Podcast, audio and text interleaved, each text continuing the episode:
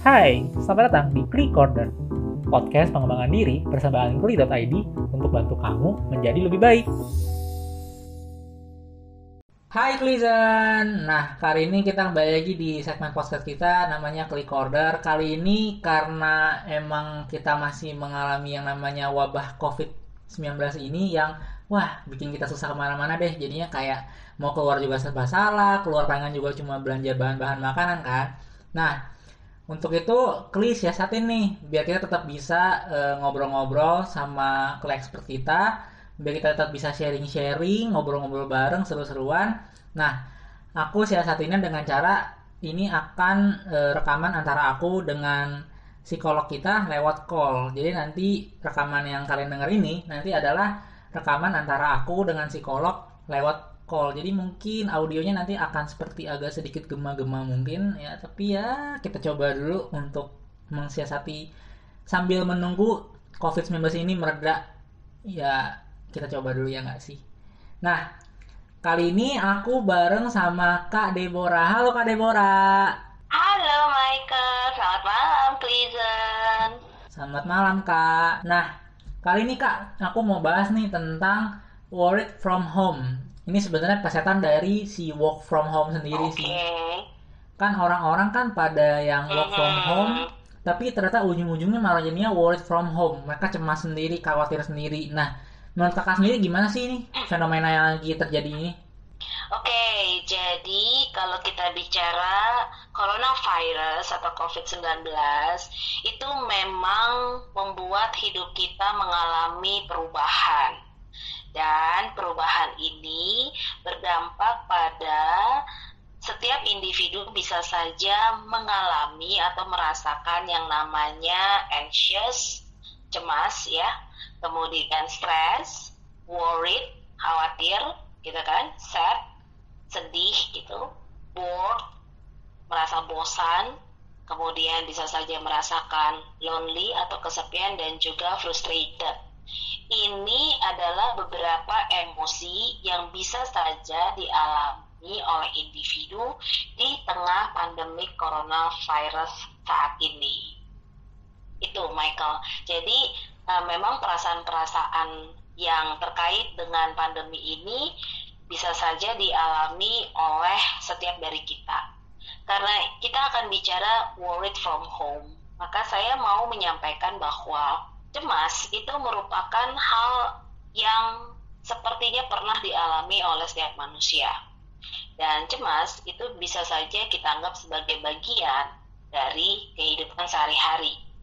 Cemas itu adalah sebetulnya suatu perasaan yang sifatnya umum, di mana gitu ya seseorang merasa takut atau dia merasa kehilangan kepercayaan diri gitu ya berpikir apakah dia bisa mengatasi pandemik ini ataupun tidak gitu loh. Nah, biasanya cemas itu terjadi pada waktu tertentu dalam kehidupan seseorang.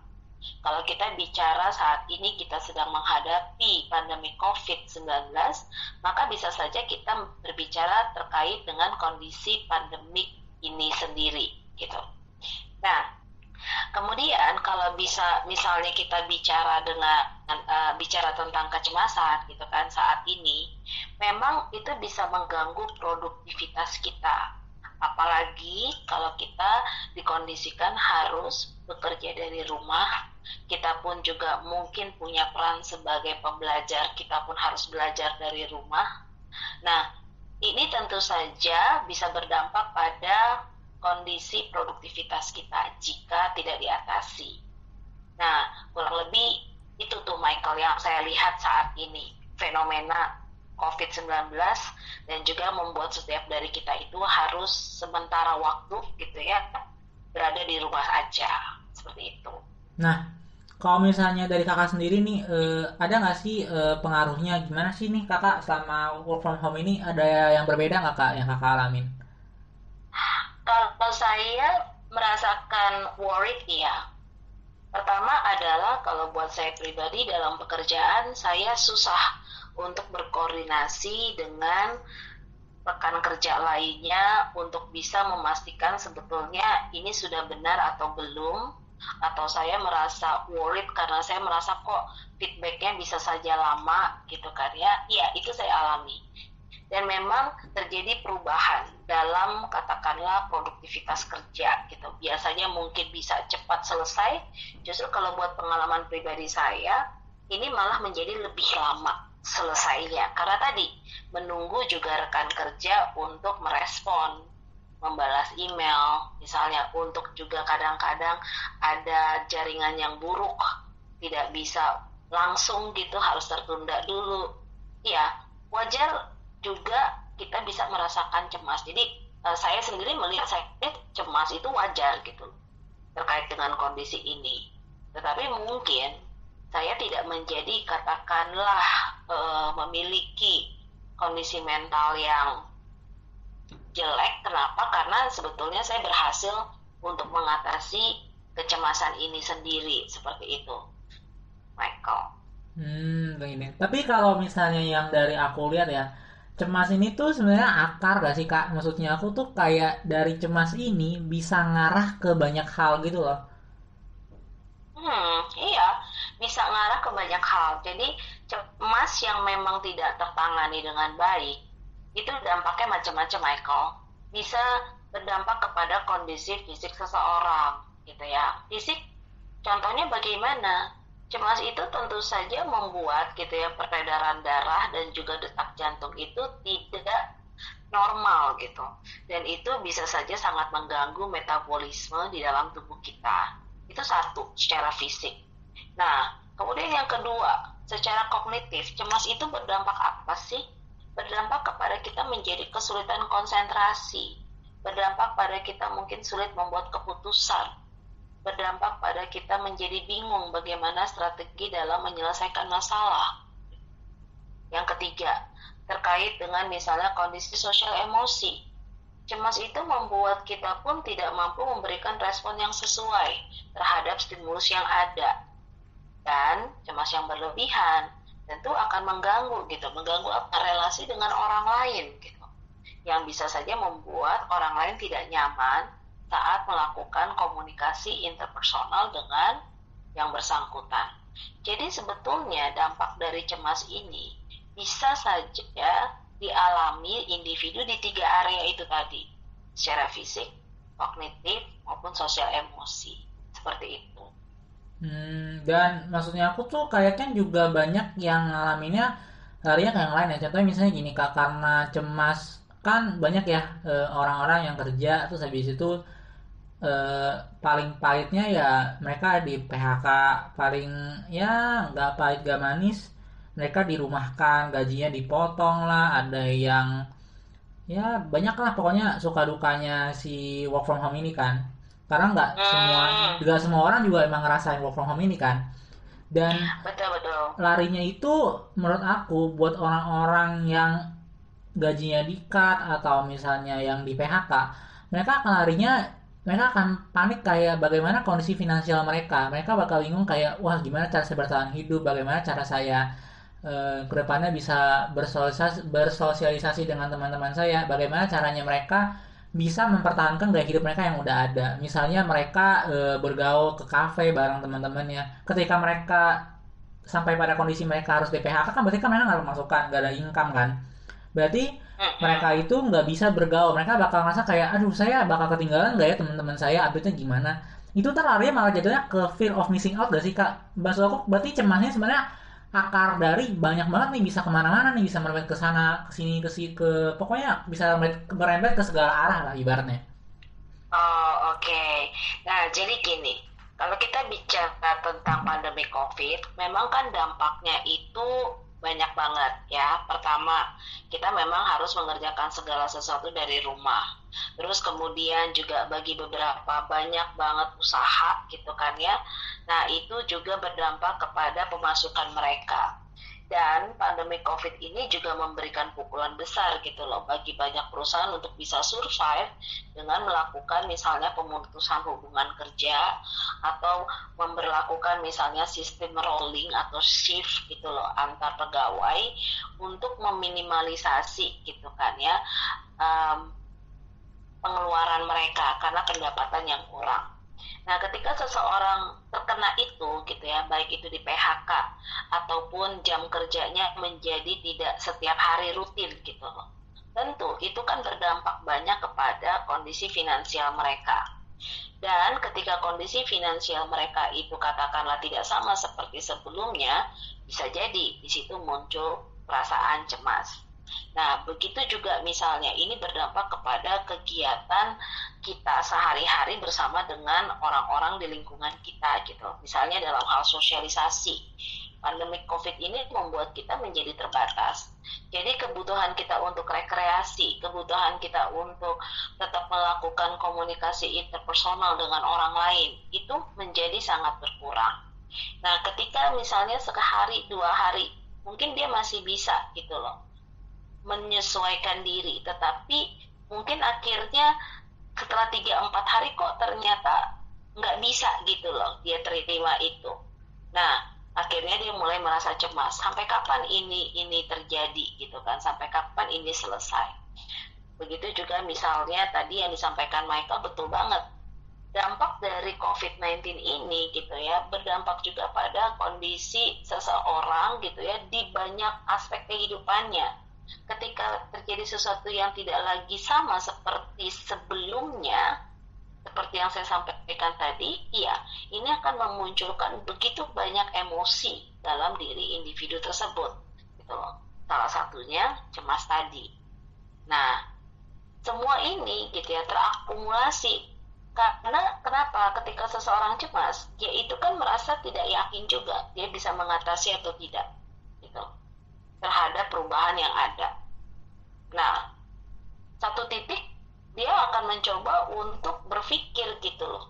Iya ini ini sampai kapan dan akhirnya gitu kan ya ketika dia dia mencoba mencari sampai kapannya itu dia berusaha untuk mengaktifkan semua notification yang ada di media sosialnya atau di gawainya Kenapa? Karena dia mengalami ketakutan bahwa dia bisa saja miss the info or miss the data gitu loh. Jadi ketika seseorang cemas memang bisa berdampak juga gitu loh bahwa dia berusaha melakukan strategi tidak mau ketinggalan data atau informasi dan akhirnya dia mengalami misalnya kondisi fear of missing out. Nah, ini sebenarnya bahaya gitu loh, justru, ya kan? Kenapa gitu loh? Karena karena itu akan memunculkan biasanya semakin lebih cemas gitu loh. Ketika dia berusaha untuk selalu up to, up to date dengan begitu banyak platform. Nah, itu sebetulnya yang yang uh, kita bisa juga temui pada beberapa orang yang betul-betul gitu ya uh, cemas akhirnya dia lebih memilih untuk yang oh saya harus tahu semuanya oh saya jangan sampai ketinggalan malah semakin nggak tenang sebetulnya Michael. Nah ini yang sangat disayangkan juga sih. Benar-benar. Gitu. Benar banget. Nah kalau dari kakak sendiri nih, kakak ada nggak sih tips-tips buat mereka biar mereka juga bisa ngurangin cemas-cemas rasa cemas mereka yang muncul gitu? Uh, saya di sini punya 10 tips yang mau saya share ke teman-teman ya untuk mengurangi your worry ya from home yang pertama gitu kan ya. Dibandingkan dengan up to date terkait dengan begitu banyak informasi tentang coronavirus gitu kan. Cobalah untuk tips yang pertama stay connected with people gitu. Itu jauh lebih berharga dan penting untuk kondisi psikologis kamu mengurangi kecemasan kamu. Nah jadi stay connected with people. Ini artinya kamu gunakan misalnya phone calls, video calls, or social media gitu kan ya, untuk yang memang berhubungan dengan teman-teman, rekan kerja, keluarga yang dekat dengan kamu. Nah, itu tips yang pertama. pertama. Mm -mm. Stay connected with people. Itu akan meredusir kecemasan. Yang kedua, talk about your worries, gitu kan. Jadi dengan kata lain, ya, ini normal kok untuk merasa sedikit worried, gitu kan, scared, or helpless about the current situation gitu kan. Nah, ini yang saya mau bilang, it's okay to share your concern with others you trust. Jadi, gak apa-apa gitu loh, kamu bisa share gitu kan, apa yang kamu cemaskan itu kepada orang yang kamu percayai gitu loh. Nah, kemudian gitu ya, yang ketiga adalah support and help others. Di sini maksudnya adalah kadang-kadang cemas itu perlu distraksi loh guys. Cemas itu perlu untuk dialihkan. Gitu. Bagaimana caranya? Saya justru di sini mengajak kalian untuk menjadi active people. Maksudnya gimana? Coba yuk kita support and help others Contohnya kegiatan di rumah kita manfaatkan, misalnya kita bantu bikin masker, kita bantu bikin misalnya face shield, gitu ya, pelindung wajah. Nah, kemudian kita mungkin bisa melakukan donasi, gitu kan ya. Nah, ini akhirnya membuat kita kita itu juga terdistraksi dari cemas kita dan bahkan gitu ya kita malah memiliki energi yang positif gitu loh ketika kita melakukan aktivitas itu. Yang keempat, ini yang mungkin menjawab yang Michael bilang tadi. Ya, cemas itu sebenarnya membuat kita itu apa berwaspada atau membuat kita itu mencoba antisipasinya bagaimana. Jadi dengan kata lain gitu kan ya tips yang keempat untuk mengurangi kecemasan, please feel prepare. Nah apa yang di prepare gitu loh ya, yang di prepare itu many things yang memang bisa kamu lakukan gitu. Misalnya so soal gaya hidup gitu, please prepare gitu. Kalau misalnya uh, kondisi saat ini budget saya sedang tidak banyak. Berarti mungkin saya harus prepare terkait dengan kebutuhan saya sehari-hari, jangka pendek misalnya untuk tiga bulan ke depan, atau sampai akhir tahun karena kita sekarang sudah di Mei, itu apa saja yang harus saya pangkas, apa saja yang harus saya tetap harus e, beli atau harus saya konsumsi, gitu kan ya, itu akan membantu mengurangi kecemasan. Justru aktif untuk membuat planning gitu. Nah, ini ini kadang-kadang tidak terpikirkan oleh mereka. Sebagai contoh tadi misalnya oke okay lah saya di PHK. Pasti di situ mungkin diberikan hak-hak dia sebagai uh, ex karyawan gitu loh karena PHK setahu saya pasti diberikan adanya tunjangan gitu kan ya pesangon dan seterusnya mulailah coba untuk mengelola itu dengan baik gitu loh. Paling tidak gitu ya kamu bisa untuk menggunakannya dalam jangka waktu tiga bulan ke depan sambil kamu memikirkan kamu akan bekerja apa berikutnya. Nah ini tips yang keempat. Tips yang kelima gitu ya. Penting untuk look after your body. Maksudnya apa? Menjaga gitu ya kondisi tubuh kamu ya ini ini contohnya tadi adalah ketika cemas saya sampaikan di depan itu berpengaruh ke kondisi fisik kita. Cemas juga berdampak pada perilaku kita yang biasanya tidak care dengan diri kita sendiri. Cemas kadang-kadang beberapa orang itu dialihkan dengan cara mengkonsumsi minum-minuman keras misalnya atau beralkohol atau bisa saja mereka naik intensitas dalam hal merokoknya Ya, itu biasanya bentuk-bentuk perilaku yang mereka berpikir itu cara mereka mengurangi kecemasan. Dan ini kan tidak sehat. Nah, jadi tips saya yang kelima adalah look after your body. Cobalah gitu kan ya di tengah pandemi COVID seperti ini supaya kamu tidak mengalami kecemasan gitu ya. Olahraga itu bisa mereduksi cemas gitu. Terus kemudian cukup tidur, ya, makan makanan yang bergizi. Jangan juga minum alkohol ataupun minum-minuman keras. Nah, dengan keadaan kondisi yang saat ini terbatas, ya, mungkin kamu bisa melakukan aktivitas misalnya di taman rumah kamu. Bisa ini olahraga atau melakukan aktivitas yang menggiatkan tubuh atau olah tubuh memang betul bisa meredusir kecemasan yang kamu alami. Nah, karena ini gak kalah penting guys. Stick to the fact. Maksudnya apa gitu loh.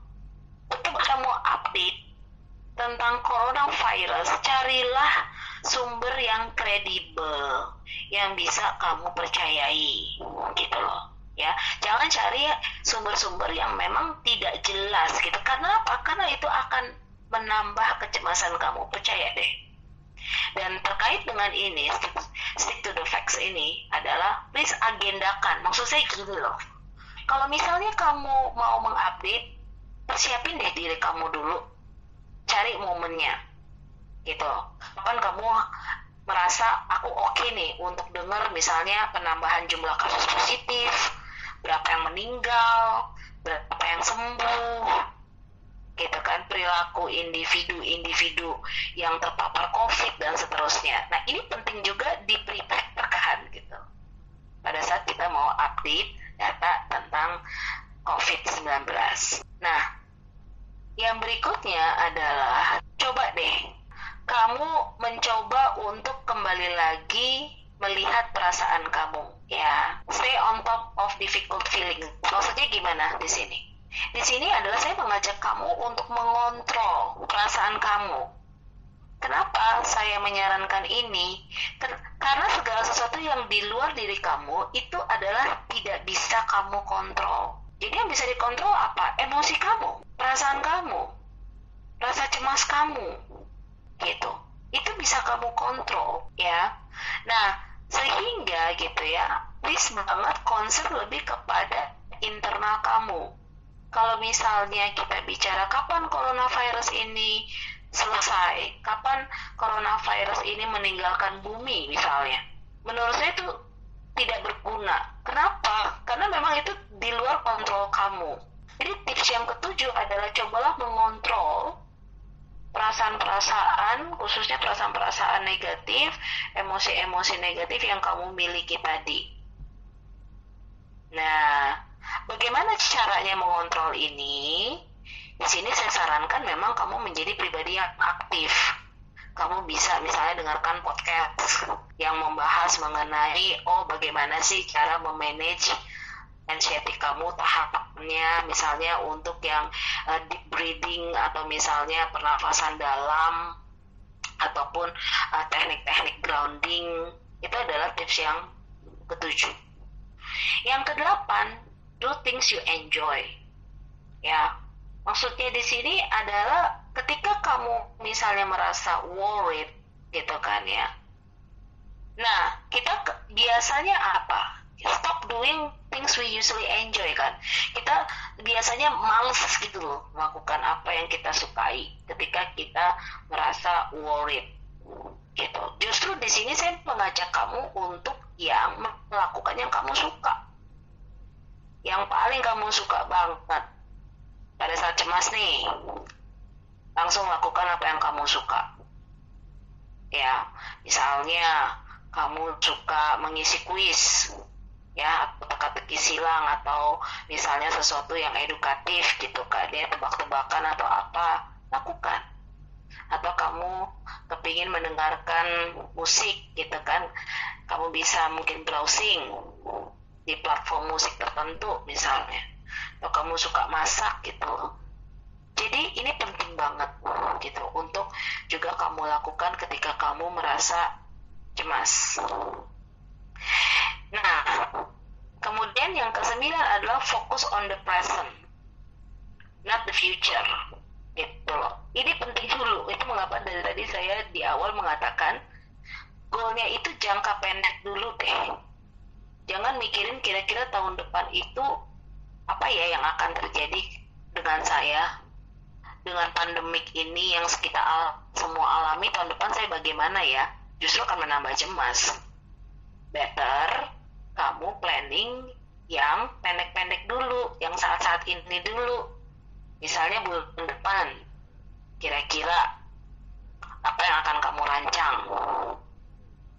Dua bulan dari sekarang, atau maksimal tiga bulan dari sekarang jangan setahun dari sekarang gitu ya itu malah nambah cemas nanti nah kemudian yang berikutnya gitu ya lebih kepada menjaga yang namanya kualitas tidur gitu kan ya. Jadi yang terakhir itu adalah kadang-kadang kita tuh kalau cemas begadang. Gitu loh kita menjadi tidur larut banget. Sehingga jam tidur kita itu menjadi berkurang. Nah ini harus diatasi dengan kita coba tidak merubah rutinitas kita. Kalau kita biasa tidur jam 10 ya ayo tidur jam 10 jangan tidur menjadi jam 1 jam 2 biasanya itu adalah momen-momen di mana pikiran kita itu ke mana-mana gitu loh. Ketika kita tidak mengkondisikan misalnya untuk istirahat gitu loh.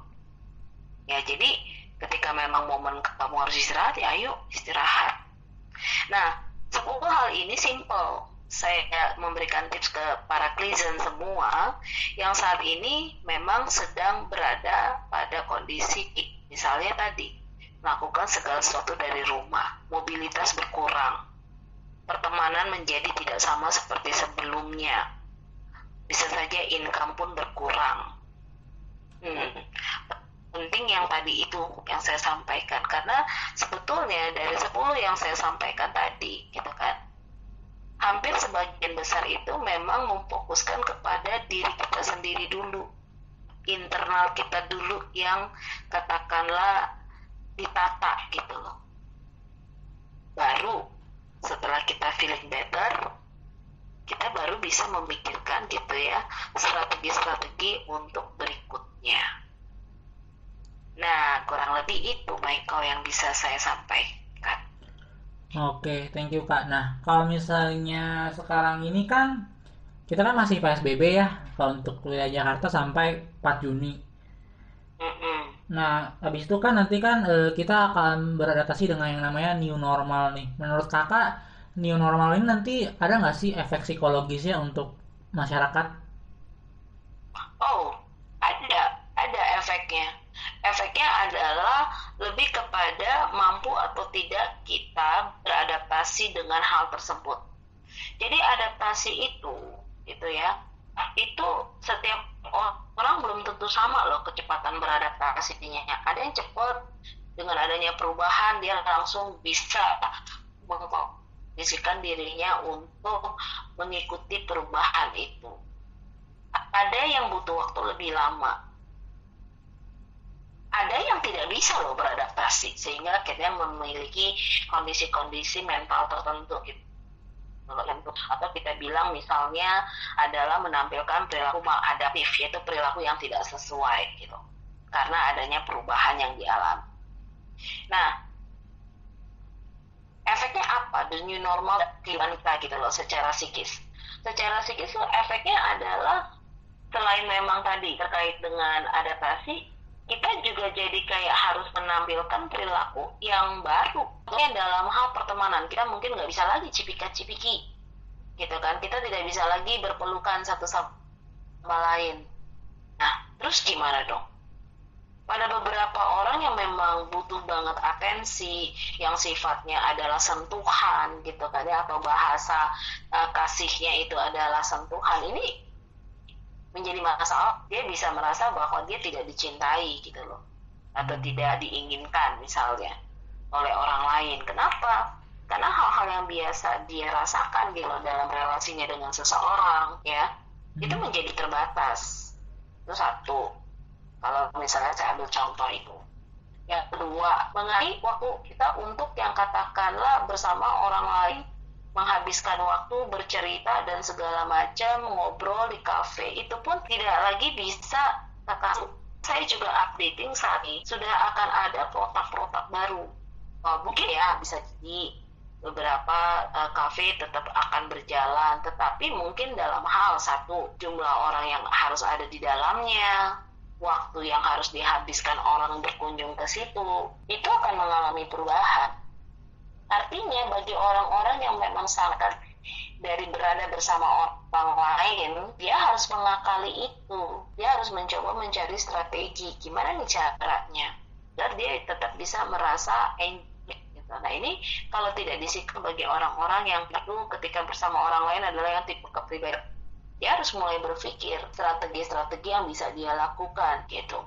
Nah misalnya lagi untuk terkait dengan pekerjaan gitu loh ini menjadi sesuatu yang kita pun harus menguasai yang namanya teknologi. Secara kita tidak menguasai skill tertentu, tentu kan kita dianggap tidak kompeten. Karena kita sekarang harus menguasai segala sesuatu yang uh, berkaitan dengan kalau kalau melakukan telekonferensi gimana sih, kalau melakukan meeting lewat media tuh secara daring online gitu seperti apa sih dan seterusnya dan seterusnya. Ketika dia tidak bisa catch up itu, dikhawatirkan kan dia akan dianggap menjadi pribadi yang tidak kompeten dengan tugas-tugas. Ini kan juga harus disiasati kalau kita pun untuk menggunakan media. Jadi the new normal yang mungkin akan kita hadapi nanti itu memang sebaiknya sebijaksana mungkin kita mencoba untuk beradaptasi dengannya. Jika tidak, atau tidak belajar untuk memenuhi tuntutan atau di lingkungan, nah itu yang saya khawatirkan akan berdampak kepada kesehatan psikologis yang bersangkutan. Ada lagi yang mau ditambahkan kak mungkin? Seperti itu. Oke oke oke. Ya tentang work from home normal kok. Ya, itu normal banget ya guys, Liza, normal karena bukan hanya kamu yang mengalaminya. Tetapi di sini kita ya ini dari Kli ingin menyampaikan bahwa kita harus bekerja dengan kecemasan kita ya Allah. Dengan cara gimana? Ya tadi. Coba yuk lakukan langkah-langkah yang tadi kita sudah share di sini agar kecemasan kamu itu tidak menjadi sesuatu yang patologis atau masalah banget gitu loh. Nah itu yang harus uh, teman-teman waspadai. Jadi cemas itu normal, tapi jangan berlebihan cemas yang berlebihan itu akan menggiring kamu, membuat kondisi psikologis kamu malah tidak baik jadinya. Atau misalnya mengalami yang kami sebut para psikolog gangguan kecemasan gitu. Jadi kalau udah gangguan kan beda ya Michael dengan cemas aja, benar kan? Benar benar, gitu. beda banget. Nah, beda banget. Jadi di sini kita bicara dalam konteks bukan gangguan kecemasan tetapi gitu ya emosi atau perasaan cemas yang timbul akibat pandemi COVID di mana kita dikondisikan harus di rumah saja. Jadi, 10 tips tadi gitu ya ketika kamu lakukan listen saya yakin itu bisa membantu menurunkan kecemasan kamu dan kamu menjadi lebih enjoy dengan kondisi pandemi COVID ini.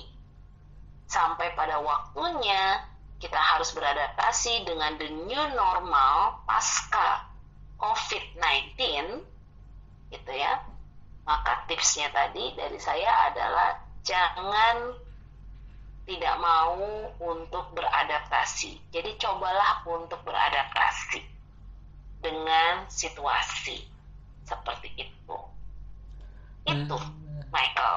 Bener banget. Nah, yang penting semoga ya semoga uh, COVID-19 ini mungkin makan waktu ya untuk benar-benar hilang dari bumi ini ya paling tidak setidaknya hmm. makin berkurang aja jumlah pasien positifnya di Indonesia terutama semoga segera zero cases jadi kita juga udah mulai bisa beraktivitas secara normal nih kalau sekarang kan masih yang namanya bertambah bertambah bertambah yes kita ngarepnya ya semoga cepet-cepet zero cases. Jadi ya kalau misalnya emang belum bisa pulih 100% setidaknya bisa pulih 90% 80% itu oke okay lah. Yang penting nggak kayak sekarang. Kalau sekarang kan benar-benar lumpuh ya aktivitas. Iya betul banget. Dan itu yang sama-sama kita doakan dan kita juga harus jadi agent perubahan dalam artian kita sendiri harus disiplin untuk memutus mata rantai penyebaran COVID-19 bener. Gitu. jangan keluar keluar kalau misalnya nggak penting pakai masker cuci tangan pokoknya benar-benar harus jaga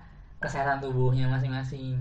Dan yang penting juga kesehatan iya, psikologis. Ya seratus. Banget banget banget banget. Dan itu yang menjadi utama buat kita semua. Benar-benar ya kan? nah Oke, thank you Kak udah bahas tentang work from home nih bareng aku selama kurang lebih setengah jam nih kita udah bahas tentang work from home ini. Oke, terima kasih Michael, terima kasih Prison. Semoga bermanfaat tips-tips yang kamu sharing di um, hari ini melalui podcastnya Kli. Thank you. Thank you, thank you Kak.